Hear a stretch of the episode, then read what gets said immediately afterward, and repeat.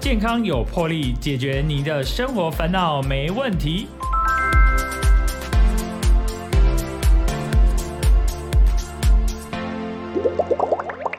欢迎收听《健康有魄力》，我是主持人 Po 哥。Po 哥今天非常开心要邀请到我们布利基隆医院的临床心理师陈静怡心理师来到我们的节目。我们请静怡跟我们大家打声招呼。呃，听众各位大家好，非常开心今天有这个机会可以在这边跟大家分享一下我们的专业知识跟我们的想法。谢谢。啊，听到静怡心理师的声音啊。如果你有心理上的问题，去到静怡心理师这边呢，我觉得哦，出来啊，在问题解决至少一半了。哦，谢谢你。好，听到你的声音就觉得啊，正面开朗。啊，乐观，嗯哼，好，好像某些没欢乐啊呢。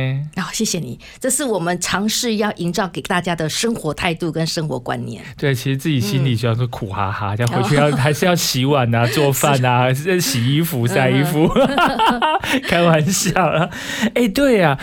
心理师哈，我们通常都不会遇到心理师，我们通常都会去找这个心理医师，对不对？呃，应该讲说，心理医师是比较用国外的的称呼，台湾的话，医师是医师，心理师是心理师，拿到的这个执照跟受训的背景其实是差异非常之大的啊。嗯，而且通常在公立医院里面比较少有这样，因为大部分都是出去自己开业了。啊，对。我们这个行业其实自由业者或者是行动心理师的比例其实相当的高。什么是行动心理师？来跟我们介绍一下。行动心理师就是行动是说，哎，是是说自己那个跟你约在咖啡厅，然后就来一个心理咨询吗？不行，这还是我们还是要有一些职业场所的才能够进行这个治疗。那行动心理师的话，可能就是自己开业，或者是到机构、学校。各个地方去服务，所以是可以走得动的这样子，这样称之为行动心理学。哦，我了解了解了解，就是他就是还是有那个，就是可以到处去，可是说那个还有一个专属，一些机构是固定的。对对对，嘿，不能随便说啊，来来咖啡厅了，谁来做心理，这是违反职业道德的。哎，所以啊，心理师，呃，我们之前有访问到另外一位心理师哈，心理师是不是有分什么临床？心理师还是其他相关呢？是我们心理师的执照其实是有分临床心理师跟智商心理师。嗯，那比如说我是临床心理师，那因为我们受训背景比较是医学类的背景，那比较是专注在所谓的诊断跟鉴别的呃疾病的处理上。那智商心理师的话，他是比较专注在所谓社区服务这一边。所以说我们的呃就是领域还有学习的专长其实是有一些区别的。哦，是还是有一点不一样。对的。不过那我想问一下，说临床心理师跟咨询、咨商心理师这两个，他可以互相吗？就是说，嗯，比方说你考的是临床心理师，嗯哼，那你也可以做智商心理师的工作吗？呃，临床心理师的工作好，当然这是我老王卖瓜自卖自夸哈。我们不好意思哦，你是老陈啊，不是你是小陈，小陈。我们呢，其实会自己认为临床心理师是比较有完整训练的。那因为我们的训练的课程的内容，还有一些专业的素养，相对它是比较呃疾病类取化的，呃疾疾病类取向的。所以说，在这个上面来讲，我们会呃比较能够去侦测到病人的一些状态，或者是他的潜藏的疾病的可能性。那智商心理师其实跟我们服务的范畴其实是虽然是有重叠，我们确实也可以执行。智商心理师的工作，但是智商心理师是更着重在于社区跟什么呃教育辅导啦，或者是说呃这个就是一般的人际互动的之呃困扰啦，好，比如说婚姻啦、婆媳问题啦、亲子啊，哈这一类的东西是比较是呃智商心理师在工作的范畴。那我们临床心理师当然也是可以执行这方面的业务。所以你们比较偏，你们比较广泛的一个范畴，可能是有关这个医学学历方面的。哦，对，我们学比较多是这方面的概念。哦，哎，那那到底有有什么样的症状的人呢？需要来找这个心理师做咨商啊？呃，其实现在目前呢，我们会讲说，社会上广泛，其实大家都有很大不同的压力。那因为这个压力的呈现，不见得是我们过去学习过的，或者是我们能够轻松应对的。那在这个立场上来讲，我们就会希望有一个专业的这个人士可以帮助我们解惑，或者是说，在我们的这个呃相对渺茫不清楚的一个前景底底下，可以给我们一指指。呃，只是一个方向。那这样子的话，就会使得我们在处理速度上，或者是在压力承受上，相对会比较能够去有效的面对它。好，那任何的这个问题，相关于这个压力、生活困境，好，这个都是我们。心理师心理咨询可以去执行的业务范畴，所以其实非常非常的大。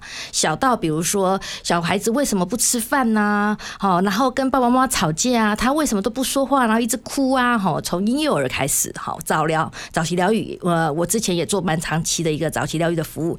然后大到比如说幼稚园不去上学啊，哈，然后看到老师就哭啊，哦，然后或者是到小学的时候学习不好啊，不愿意写功课啊，哦，然后跟同学打架啊，哈。这一类的，甚至到初中哦，呃，比如说有一些他不知道他自己的性别取向，那有些人会有这个就是第三性的取向，那这些东西其实在这个生涯发展上面临到的困境，其实都是可以找我们心理师，甚至有些人会去问，呃，我需要学什么啦？我的专长是什么啊？我未来应该选择哪一些科系啦？这一类的也都是可以服务的，所以我们的范畴非常非常之大，老。到老人哈，比如说我的药要不要吃啊？啊，我跟家里人相处不好，我要不要去住外面呢？还是安养中心啊这一类的？其实我们都是可以解决的，超大，这个太夸张了，我觉得包山包海，是的，我们包山包海。哎，重点是。就是因为我觉得这个问题太五花八门、包罗万象了，所以我经常戏称说，我的工作的的对象是零岁到九十九岁。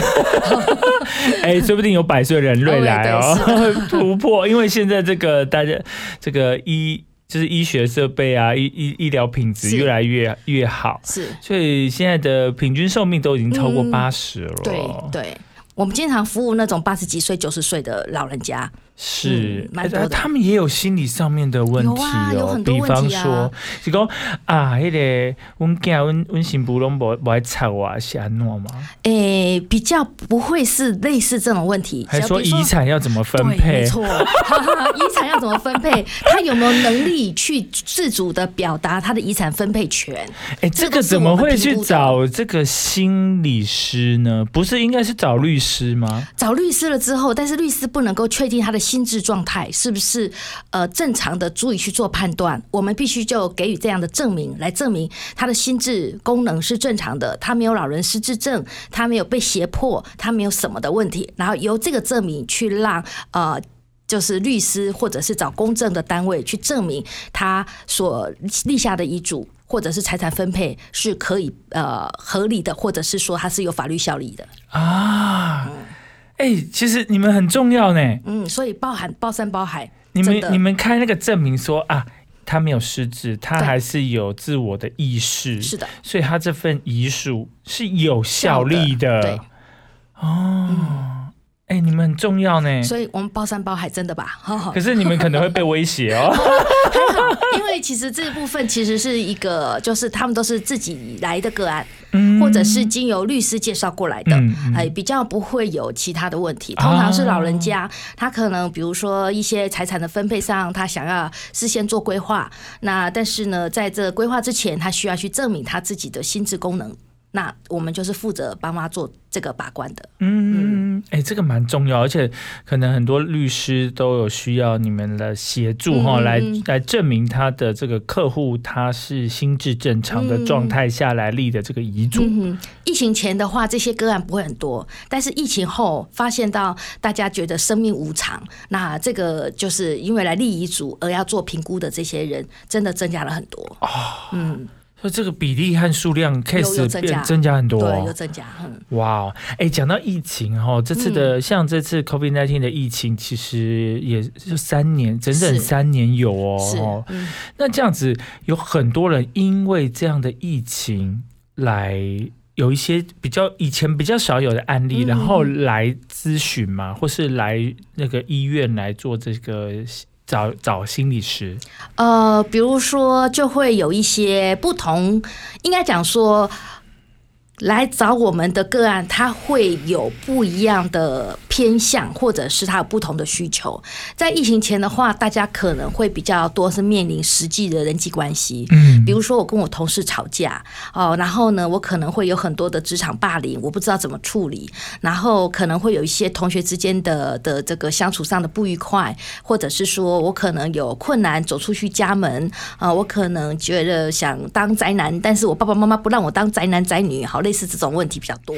但是等一下，我都觉得这个很像以前的这个张老师。哦，呃，是的，是的，张老师是没有执照的智商心理师，啊 他是当初还没有执照设立之前，就社工嘛，哎，社工是另外一回事，嗯。嘿，但是就是张老师，他实际上电话张老师或者是呃张老师，他服务的方方式其实是比较类同于现在目前有执照的智商心理师的概念，嗯。嘿，他比较是社区化的的的的工作内容。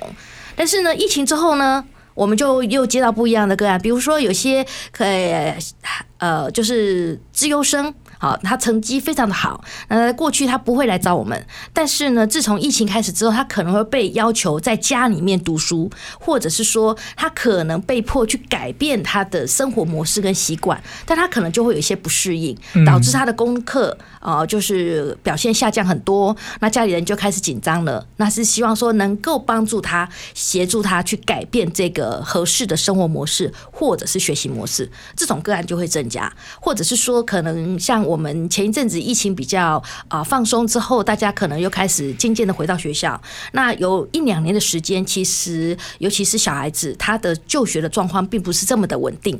那他要回去学校，其实就是一个很大的困难了。嗯，因为本来不用坐在教室的，现在变成需要在教室听课，这对他而言就是一种适应障碍了。是啊，本来 本来线上其实都是在躺在床上，然后一边吃东西一边打电动。是是，忽然间要回到正常的这个作息啊，在坐教室，然后听老师上课，嗯嗯嗯，跟同学相处，是哦，这也是一个很大要克服的课题。是是那。通常你会怎么给他们一些良心的建议呢？根据你的专业，比如说，如果说呃个案的年龄比较小，是属于小学阶段或者到国中的的阶段，那我们其实就会相当的要去评估了解，他是不是在疫情期间的线上课程，他其实没有学好。嗯，我们看到，肯定都没学好啊。但是老师如果要在小孩有学好吗？很多人都是不会学好的，他不是故意的，他就是在这个学习的方式改变之后，他们学习效果没那么好肯好。定是的，没有办法。对，但是呢，上学之后，正常上课之后，老师要把这个进度交回来，孩子就会中间会有一些学习落差。嗯，嘿，那这个学习落差很多的时候是老师没有办法立即去。觉察的，或者是孩子也讲不出来，甚至是也没有办法帮他弥补这个中间的这个呃，就是 gap。那这样孩子就很容易有适应障碍。他的适应障碍是来自于他之前的学习跟现在目前要接上的进度落差太大，所以这个时候我们就要去了解他缺的是什么。他可能缺英文啊，可能缺数学啊，或者是哪个公式没有背啊，哈，类似这种训练，他可能不够。那如果我们可以在评估过程里面帮他了解，那也许就可以找到他的症结点，那帮助他把这个学习的能力、技能补上之后，他的生活适应能力就会好很多。那有些孩子是，比如说睡到早上九点才起来，他现在让他六点多去学校上课，他就会很困难。那他对，那这时候就要改变生活习惯。所以在很多的时候，其实我们心理师的工作会谈跟评估是一件非常重要的这个工作的内容，因为唯有借由会谈跟观察评估过程，我们才能够快速的抓到个案的问题，然后提供问题解决方法，帮助。这些孩子或者这些家属，甚至是成年人，去解决他急需处理的困困境，这样子。哎、其实这个哦，听起来听起来好很简单，就说、嗯哦，要赶快了解，呃，从会谈中了解个案的问题，然后抓到症结重点，是。然后你才能对症，呃，就是对症下药嘛，嗯哼哼。就提出你的 solution。嗯可是这个真的需要经验呢。是的，嗯，那所以其实哈，我们刚刚有提到说，这个心理师他是需要呃经过国考的，是的，对对，没错。我们其实现在目前临床心理师的执照是大学四年，然后呢要考，要之后再进去研究所。那我们研究所大概都是两年、三年或者是四年的时间才有办法毕业。比如说，那太久了。呃，两年的课程，一年的研究，一年的实习。那不就是四加四要八年？没没没有，应该是说两年课程，二加一加一四年，或者有人比较厉害的话，是一点五加零点五加一年，最快最快也要三年之后才能毕业。你是说硕士？硕士啊，所以他还要念大学啊？对对对，所以这样子的养成过程，事实上。不下于一个医学院。呃，医学院他们，我可以讲，他们资质可能比我们好一些些，所以呢，我们可能要花分数比较高，我们要花比较多的力气啊去做这方面的专业培养。那因为呃，医学士他们的培养方式跟我们是差异很大的。比如说，我们是比较不会去在乎或是重视这个呃药学、药理学方面的知识跟生理学方面的知识，我们比较在乎的是心理学还有社会层面的一个知识的培养。那所以说，在这个立场上来讲，会站在不一样的方向帮个案解决问题。嗯，嘿，哎，所以真的是，我觉得这个需要很强大的社会经验，还有人生历练。嗯哼，甚至就是静怡刚刚提到说，哎，小朋友。他的一些因为疫情前后的学习的状况，如果你自己是身为父母亲，你可能更能深切的了解，说小孩真的就是会经历这样子的状况，也很容易理解。可是相对，如果说你是就是一直是单身，你可能相对觉得说阿伊娜娜安呢，就是有一些人生经历还有社会经验，真的会会对你这个工作是加分吗？呃，确实是会加分，但是实际上在我们的训练里面，系统性的观察跟一些理论性的学习，其实它会呃加强我们在这方面的观察力跟。跟评估的能力，所以一般而言，其实接受过我们这样子心理学背景训练的人，其实观察力可能都会比一般人来的好一些些。哎，因为我们可能在这个系统性的学习上来讲，我们会比较容易抓到一些重点，比较不会去忽略到某一些点。那像刚刚 Paul 您提到的这个父母亲，就会很容易知道孩子的问题，那是因为父母亲在跟孩子相处过程里面，可以充分的了解孩子的行为表现跟他所要表达的困难。但是如如果说没有经过这样的训练，我们可能就要需要有相关的经验，我们才办法做。那在我们心理学训练里面，我们相信，即便我们没有这些经验，我们经过系统性的学习，我们也是有办法解决这些问题的。哎，基本上就是要专业啦哦。所以基本上这些 training 基本上在之前都有做训做过这样的训练，是是的。只是说因为临床的那个经验增加了，所以很多的判断可能会更快。对，没错，没错，是。哎，所以其实啊，除了一些社会的一些问题啊，或是那有些也是会有一些真的呃医学上、心理上面的问题来做咨询，对吧？也是有的，对。比如说，有些人会觉得我这样子的问题，到底是不是真的生病了？我还是只是一个人际互动上的困扰，还是我碰到了一个烂老板、烂同事，所以导致我的压力变大？所以很多的时候，其实我们的呃个案，他常常会有这样子的一个模糊啊，我我是不是真的自己生病了，还是环境造成我生病了？那是不是我改变了环境，我其实就不会生病了，或是我就不会这么不舒服了？嗯，那这时候我们就要去澄清，到底是环境因素大，还是他自己个人生物性的因素大？嘿，这个时候都要去做一些比较清楚的理清，那我们才会知道，如果这个不是一个环境大的因素，那我们生物性的因素自己理清之后，我们可以改善到哪个程度？那我们应该找哪一类的工作或哪一类的环境更适合我们的生活？哦，哇，好专业！我觉得这个比算命更厉害啊！很多人当我们是算命师。因为我们看好像就知道，实际上我们不是。真的吗？有人这样讲吗？呃，很多人会认为我们是侦探，这是不是更贴切一点？侦探，我要福尔摩斯了。所以我们需要很精细的去观察各种的现象跟表。表现表达，嘿，啊，是，然后可以做一些合理的推论啊，这些都是有理论依据的。嗯，哇，我真的是哇，全部都是功夫哎！哎，我们今天节目非常开心，要邀请到我们布利基隆医院的陈静怡。临床心理师啊，是的啊，我们这段他聊了很多，而且你知道有没有感觉这个整个录音室啊，就是充满了他欢乐的笑声。你有任何的问题，走到他的诊间之后，经过他的开导之后，应该仿佛哦，就看到这个哈呃。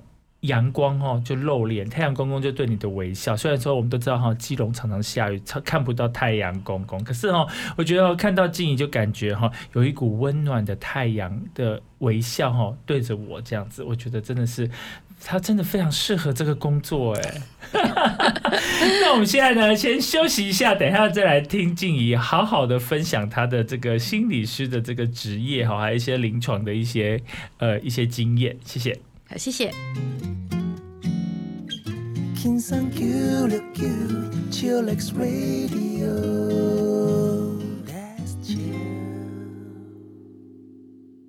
欢迎回来，健康有魄力，我是主持人破哥。破哥今天非常开心，邀请到的是我们布利基隆医院的临床心理师陈静怡。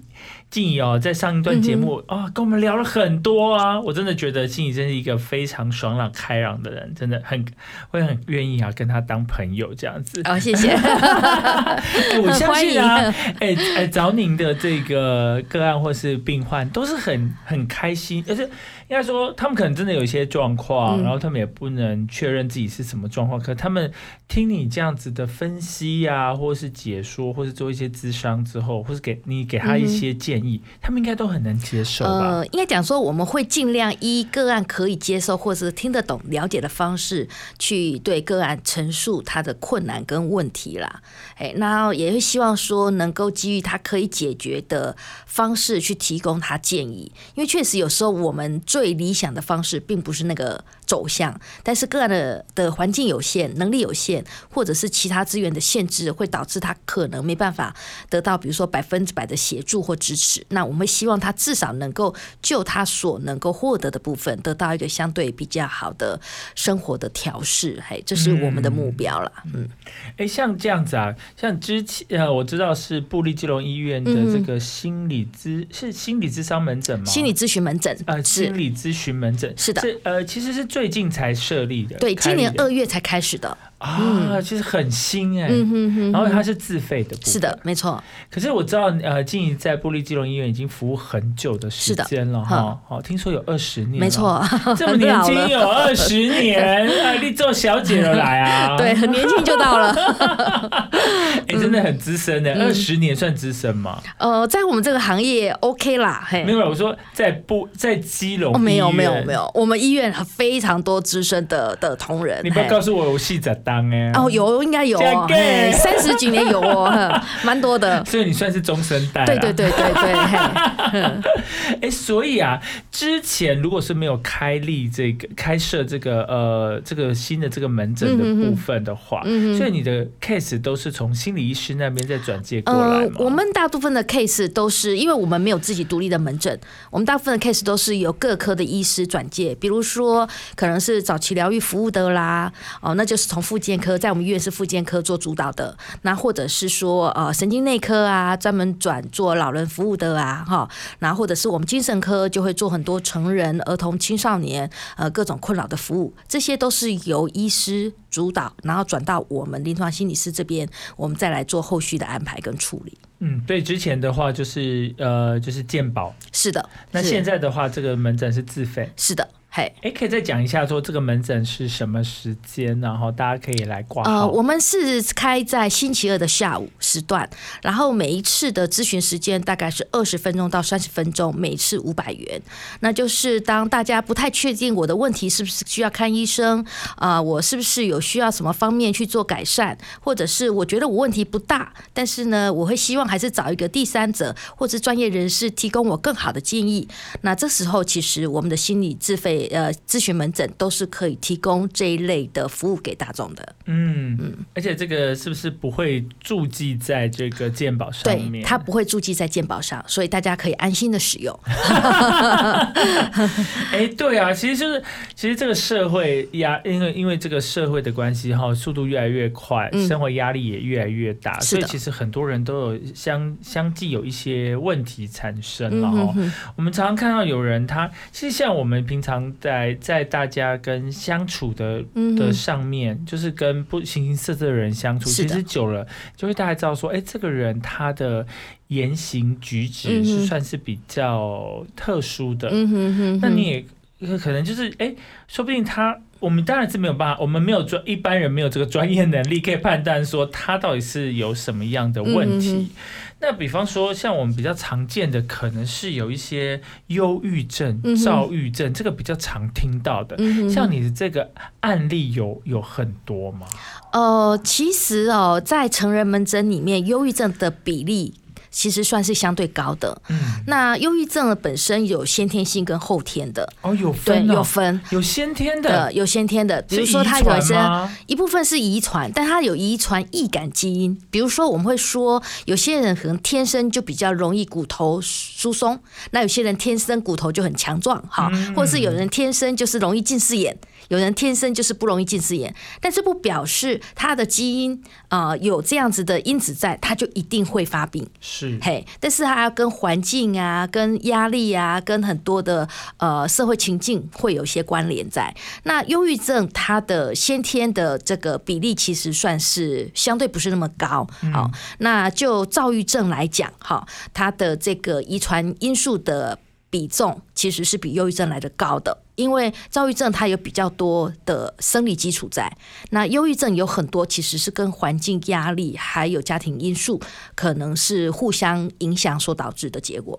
那所以听起来哦，听静怡静怡这么说，所以是躁郁症是比较遗传的因素是比较大，对比较大的忧郁症是的，是的哦，是哎，我们其实哦，像我搞不清楚说忧郁症。呃，忧郁症就不入嘛，我觉得哦，他好像嗯，就是很很安静啊，很多愁善感啊等等。那忧郁跟躁郁。是不是这怎么？我们稍微有有办法大致上分配一下？这我知道这很难，这题很难，要讲可能要讲三天三夜。呃，忧郁症的话，其实我们就会看到比较多啊，在我门诊，比如说他可能会有睡不着啦，可能就会常常哭泣啊，或者是每天就会不知道没有力气去做很多他应该做的事啊，早上没办法起床上班啊，或者是工作之后他会觉得没有力气呀，然后会常常会觉得呃人生无望啊，觉得自己对不起。别人啊，类似这种的，好像比较是属于低的这个情绪状态。这个是一个忧郁症。我有看过一个电影，嗯，然后那个女主角好像有这个症状，就是就是很会哭啊，然后早上就就不能去上班，然后是就可能他平常都很正常，然后忽然间。好像是两三个礼拜，他好像就是有，就是就是像这个症状。我前阵有看过这电影，我忘记那个电影叫什么。那应该就是忧郁症，对，比较多是这样子。那忧郁症最严重，可能会导致自杀。比如说，他可能会觉得我人生无望，我不知道活着做什么。那他可能会觉得，哎，也许好像都没有人重视我，我好像活着跟过就是去世了，也没有人会为我哀悼。这样子的情形底下，他们可能就会选择自杀。这是最严重的忧郁症。所以其其实忧郁症的的这个严重程度，它的范畴非常非常之大。有些人可能只是短暂性的想要呃，就是离开人群，然后一阵子他可能回来就好了。但是有些人可能会严重到他可能没有办法出门，不愿意吃东西，他可能觉得人生无望，不知道活着的目的跟意义是什么。所以他的差距是非常非常之大，他的范畴很大。但是像躁郁症的话呢，它就比较多是生物性基础的，比较多有这样子的一个因素。那躁郁症的话，其实有些。躁郁症的个案其实是蛮有趣的，哈，我们会觉得他在躁期发作的时候其实是有趣，但是家里可能就很痛苦。比如说。对，比如说他可能如果我是一个房仲销售人员，我就碰到一个个案来了，告诉我说我家非常有钱，我觉得房地产会大赚，我一次下定十户，哎，然后呢，他可能买了之后很开心，我是房仲，哎，我卖掉了十户，但是呢，回家之后，他们家里的人说我们根本没有钱，你这些钱根本付不出来，我要去销定，嘿，这时候房仲就哭了，嘿，就是类似这种的决定，会是比较像是躁郁症的个案，他可能在早期发作的时候会做的选择。比如说，可能一个学生，一个大学的学生，可能快要面临到期末考或期末报告，那大家同学在分配工作上来讲，他就说：“诶，我能力很强，我一定可以在一个礼拜之内完成三份主题的报告，你们相信我，我一定做得到。”好，就我同学相信他，然后呢，发现到做最后一天他交不出来。哇，这就完蛋了哈！这个就是比较是超乎自己的能力，常常去夸耀自己的表现，但是这是属于在造起。那等到他的情绪下来之后，他就会发现到我怎么之前做这么笨、这么傻的事情？嗯，我怎么害这么多的人可能分数变很低？我怎么可以这样子让我的家人要去承受我可能乱买东西的风险？是，嘿，类似这种状态，当他一旦下来的时候，他就开始在责怪自己。他就开始觉得说：“我为什么造成别人的负担？我为什么让别人这么不舒服或这么不愉快？我造成别人这么大的困难，我要怎么办？”那这时候就是一个忧郁状态。所以躁郁症它是一个这样子的一个起伏所导致的一个呃症状的表现。那忧郁症通常都是比较处于低层的情绪表表现，这是两者最大的差别。哦，可是这样子，如果如果说他。如果说呃一个患者他来做门诊的智商，嗯哼哼，你很快就可以。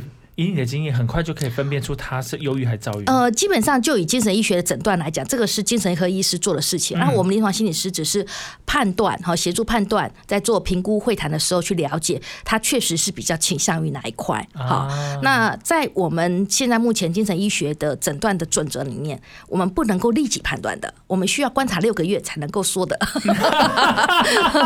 所以这可以解答您的问题。这呃，就是。法定一定要六个月？哦，倒不是，就是因为其实确实这个疾病它的变化是很大的。嗯，那尤其是情绪状态的改变，我们并不能够去抓到每一个点的时候，我们必须要有一段时间去观察了解，到底这个患者他是属于一个什么样的状态。嗯，比如说他可能是误用了某些食物，导致他非常的情绪非常的高亢，但是当这个食物或者这些呃药物拿掉之后，他可能就是趋于平常。那这个时候就不是一个躁郁症诊断了啊，嘿，所以它有很多很多因素的干扰，会去影响我们的判断。那一个时间的一段时间的观察，其实对于精神科医师来讲，或者是我们对于这个精神医学的疾病来讲，是非常重要的一个一个元素啦，一个观察重点。了解，哎，所以像像这样子的忧郁症或是躁郁症，它，呃，我知道有一些药物嘛，对不对？那那它有。他会是会被治愈的吗？嗯，我们如果说就以常规来看的话，我们不会用治愈这样子的词，因为其实这个是一个很严肃的话题。嗯，当我们的生活压力或者是情境其实一直在变化的情形底下，我们随时随地会面临到很多不同的困境。那有些人面临到的困境是有办法解决的。有些人是没有办法解决的。当他没有办法解决困境的时候，可能就会开始出现自律神经失调啦，然后久而久之就可能没有办法解决，就变忧郁症啊，好，这都是有可能的。所以忧郁症会不会复发？它是复发还是治愈之后的一个结果？我们大概没什么敢保证这些事情啊。所以我们不会用治愈的概念的原因在这，因为。外界有太多不同的因素了，太多的干扰在了。那很多的时候是没有办法用治愈这个词去形容或者去解释精神科的疾病，嗯，还是这个样子。那这样子相对来说，嗯哼，他们也是无法预防咯。可以预防，可以，可以预防。嘿，我们其实只要是每天都要 happy happy 吗？哦，一部分是这样。那其实最主要就是说，我们需要是啊，了解自己。然后呢，有规律的生活跟运动的习惯，那实际上这些就是可以让我们自己可以减轻很多不必要的压力跟不必要的啊这个生理负担。那在这个基础底下，又有足够的社会支持，比如说家庭啊、朋友啦，哈，或者是说呃这个支持度都够啊，哈，那这个时候我们的预防力或者抵抗力好就会更强。所以很多的时候是要从自身的运动跟规律的正常生活，然后尽量不要去想一些负面的，用一个正向的方式去解释问题或者是看待问题，然后再来就是一些家庭社会层面的支持，然后最后是说，如果真的能就有些困扰没办法解决，要及早转专业人士的协助。那如果我们可以及早处理这些问题，其实不论是躁郁症、忧郁症或者自律神经失调，都是可以很轻松的面对它来处理它的。嗯嗯嗯。哎，所以像像像这样子哦，就是来到门诊来找你们做咨咨商的人士哦，他通常就是有的可能他搞不清楚说自己是发生什么问题，是的，就是觉得说，那他们为什么会来？哦，有时候是他在其他科一直看都看不好，腹泻啊、拉肚子啊，然后呢就会一直睡不好啊。比如说吃助眠剂怎么吃就是睡不好，嗯，然后或者是说就一直腹泻，然后呢看了各种的医生都没有用，然后或者是说就会觉得自己身体不舒服，但是怎么检查都没有效，这个时候就有可能会被其他的科别转到我们精神科来就诊。哦，嘿，或者是说他可能不觉得自己有问题，但是他身旁周遭的人就觉得他不一样了，他他不对劲了，但是不一样不对劲，这些身旁周遭人又没有办法协助他处理，那就会来我们这边。嗯，真的是蛮特别的，就是说，我觉得就是因为有一些社会上面的问题或者家庭上面的问题哦，所以造成有你有一些。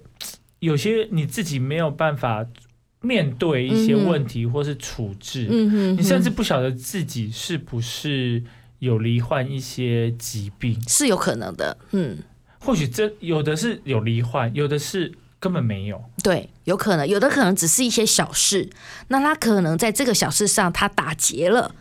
或者对过不去，对嘿，那这时候如果有一个人可以从另外角度协助他，或者帮助他看到另外一个层面的意义，也许他这个坎就不用过，他不用往左转，一直走左转或者是撞墙，他可能往右转，发现到哦，太阳在右边呢。哎，像像你你你的这个职业啊，嗯，你会觉得说，你因为也做了二十年了，是。你觉得说帮助这些人，你会带来你会带来你的快乐，嗯，你的成就感来自哪里啊？其实呢，我蛮喜欢去听别人生活中的故事，嗯，我觉得了解别人生活中的故事是一件很有趣的事情。嘿，我想成就感嘛，我不敢说，好，但是在一个可以选择的工作范畴底下，我觉得去做这样子的工作，去了解别人生活中的事情。啊，不论是是不是困难的事情，还是呃别人有趣的事情，我都觉得这是一件我无法去，可能在我有限的生命里面，我没办法去做的每一件事。但是我可以借由别人做过的事情来告诉我这些事情，我觉得这是蛮有趣的过程。嗯，所以其实你是很乐在其中哦。嗯，可以算吧。可是，可是我觉得像这样的工作，有时候是必须负担很多的负能量。呃，就是看怎么处理这些负能量啦。嘿，那对我而言，我觉得我不会把患者的困难视为是我自己的困难。我觉得倒还好。哎，这不简单。嘿，所以我可以很区呃很快的区别，我是我，患者是患者。但是我对于患者所经历过的事情，我是有感兴趣的。嗯，嘿，但是我并不会认为他的问题是我的问题。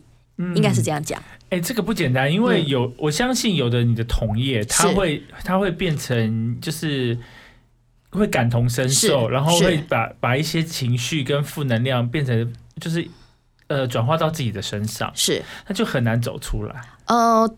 转化到自己身上，这个是有，但是实际上我们这个行业里面大概观察期是两三年了。有些人如果正常就是正式开始去工作，两年三年之后就会产生一些不适应感。那这不适应感可能来自于服务的族群，或者是说来自于服务的类型，他不喜欢。那还好是我们这个行业有非常多种可能性跟选择，那所以他们就可能会转移他们的工作目标跟工作族群。这样子就可以在一个比较好的方式底下工作。嗯，所以真的要要要要把这个工作做这么久，然后做得好，也不是一件容易的事情，谢谢。哎。要有专业，是然后自己心理素质也要够强大。嗯哼，啊。静怡真的是算是很强大的一位，哦，谢谢谢谢，不得了哎。哎，所以啊，像像这样子哦，所以有时候有时候你的病患可能是自己来，嗯哼。有的可能是家属带他来，，是。因为可能是他发现他不对了，，对，有时候是朋友带他来，有可能，嗯，是，所以各形形色色的人都有。对，所以就刚刚你有提到说，哦，从可能从零岁到九十九岁都有，，哎。哇，那个那个 range 非常的大、哎、嗯嗯哦，男男女女、老老幼幼都有。那所以说，像这样子啊，你有什么建议说，如果说，哎，到底有怎么样的人是有这个需求来到这个心理咨商门诊？嗯哼哼哼，还是说，嗯，你你他当然，我觉得是就自己觉得，或是说你觉得发现自己的亲友有哪样的症状，嗯，你可以可能可以介绍他，或是带他去，因为我觉得有啊、一般的人可能还是很抗拒，会说嗯啊，我无病啊，我也无安怎啊，为什么我一看黑啦？哦，我也不是笑诶、嗯就是就是，我觉得自己心里可能会有一些坎，就是觉得有一些障碍，会觉得说哈是这样吗？嗯如果说有一些个案本身，他患者本身是拒绝的，或者是不论是周遭的朋友、老师，或者是其他的社团的亲属之类的，呃，发现到他可能有一些异常，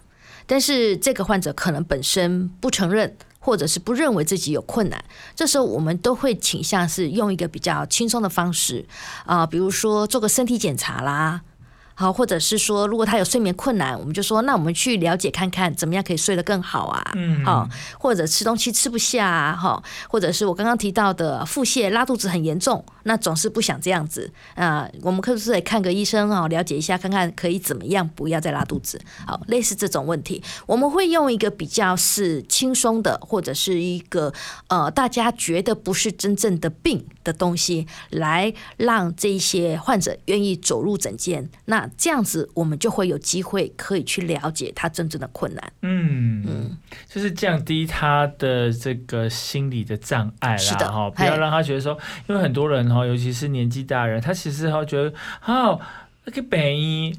哎，没有，有的老人家啊，嗯就是他、有些长辈他会觉得说，医院刚刚去给他照卡了，嗯，对，有些对是这样，是这样，哦对一，天没有去好像怪怪的。是。可是大部分我知道，其实大家是觉得说，哈，我又没有病，或者会觉得说，好像有需要才需要去医嗯院。那去医院感觉就是感觉说啊，是不是温暖呢？不过我们其实有一些老人家也蛮有趣的，我们都会说，哎，他认为，比如说，呃，他姐姐有，他觉得他姐姐有困难，然后我们说，那已经你要陪你姐姐去，干脆两个一起挂号好了。嗯，然后他就说，然后在过程里面，他就会一直形容他姐姐的困难，或他的哪谁的困难，他女儿的困难，他儿子的困难，他从来不谈自己的困难。但是呢，讲一讲之后，就发现了哦，原来他自己也有困难，哎，所以其实有时候也是可以借由其他人的问题，然后用一个比较友善的立场来处理啊，让这个患者可以愿意比较愿意接受我们的一些专业建议啊。嗯，那最后了哈，你有没有什么建好的建议？呃，我想说对两种对象了哈，嗯一个。呃，年轻的族群啊，嗯就是他们在选择职业的时候。有没有建议他们说什么样的特质适合来做这个心理临床心理师这个部分？嗯，我因觉得为我觉得不是每个人都可以做得了这种 高尚的职业。没有，可能就是会觉得观察细节是一件有趣的事情的人，嗯，喜欢去了解别人的生活。也许我们没办法共同体会，但是可以借由了解别人的生活，增加自己生活中的乐趣，这也是一件蛮有趣的事情。啊，嘿我觉得喜欢当柯南或是喜欢听八卦都哦可以。有可以，对，是的，嗯哼，哎，这是一个不错的，就是你要有一些特质啦，我觉得。嗯哼，哎，那那如果说，那另外就是说，哎，呃，要怎么样说来看这个门诊，来挂这个心理智商门诊的这个病患，嗯哼因为，什么，就是他要怎么样说，哎，这怎么样才会说啊，我好像需要来挂？其实以我们现在目前的方式，呃，二三十分钟，呃，五百元，再加上我们医院的挂号费，实际上其实就以现在目前的经济负担来讲，应该不至于很大。听说是业界里面算是最便宜的，对最高的。对，所以其实如果有问题，其实也都是可以来我们这边咨询一下。问题就就觉得有没有问题都没有什么关系，因为第一个他不注记在健保上，嗯，那也可以为自己的朋友问，也可以为自己的问题问，嗯，哎，我想都 OK。那也许可以觉得说啊，我室友好奇怪，他已经造成我非常大的困扰，但是又搬不走，怎么办？好，我想类似这种问题其实都是可以来的，或者是问。啊，比如说自己的小孩啦，好自己的婆婆啦，哈，任何的问题，我相信我们其实都可以给一些相对比较专业的建议跟想法。那也许在那个时候，其实就会有一些呃比较方向、比较明确的方向可以进行。那甚至有些人会觉得啊，我吃这么多的保养品，我去看 A 医生说了什么，我看 B 医生说了什么，这么多的药我要怎么吃？好，也可以哦，这个也可以 是吧？哇，哎，真的是询问的内容是包罗万象、五花八门啊！哈，是，就是包山包海啊，是，就是包包三件了。哎，真的是非常的有趣哦。所以说，哎，可以请静怡再讲一下，说这个布利基隆医院这个心理。咨商门诊的时间，让让我们的听众朋友呢再了解一下。呃，布利基隆医院呢，在二月今年二月开办的哈心理咨询门诊，是在每周二下午的一点半好开始。那每一次的咨询时间是二十分钟到三十分钟，那是以自费的方式来来做处理。那每一次的费用是五百元加上门诊的挂号费。那啊，不不做任何健保的注记。那欢迎各位有。任何的疑难杂症都可以挂号来做咨询，谢谢。是我们今天非常谢谢布利基隆医院的临床心理师静怡的非常开心的分享，也让大家非常的了解说，哎啊，要怎么样可以来这个做一些心理咨询的部分哈。那也希望这个静怡继续带给大家满满的正能量。好，谢谢，谢谢大家，谢谢，谢谢。kin san Q 六九 Chillax Radio。